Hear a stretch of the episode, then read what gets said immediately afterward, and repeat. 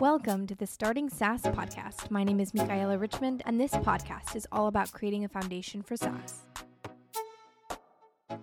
Welcome to the Starting SaaS podcast. I'm so excited to begin this journey of just really understanding the SaaS industry. I got into it recently and realized that there is a learning curve. I have to learn all of the abbreviations, I have to understand all of the moving pieces. And I realized that it would be great if I got to talk to a lot of people in the industry instead of trying to read articles and finding the right things that address all of my needs. I can just ask people directly. And instead of doing this behind closed doors, I would rather just do it so that other people can benefit.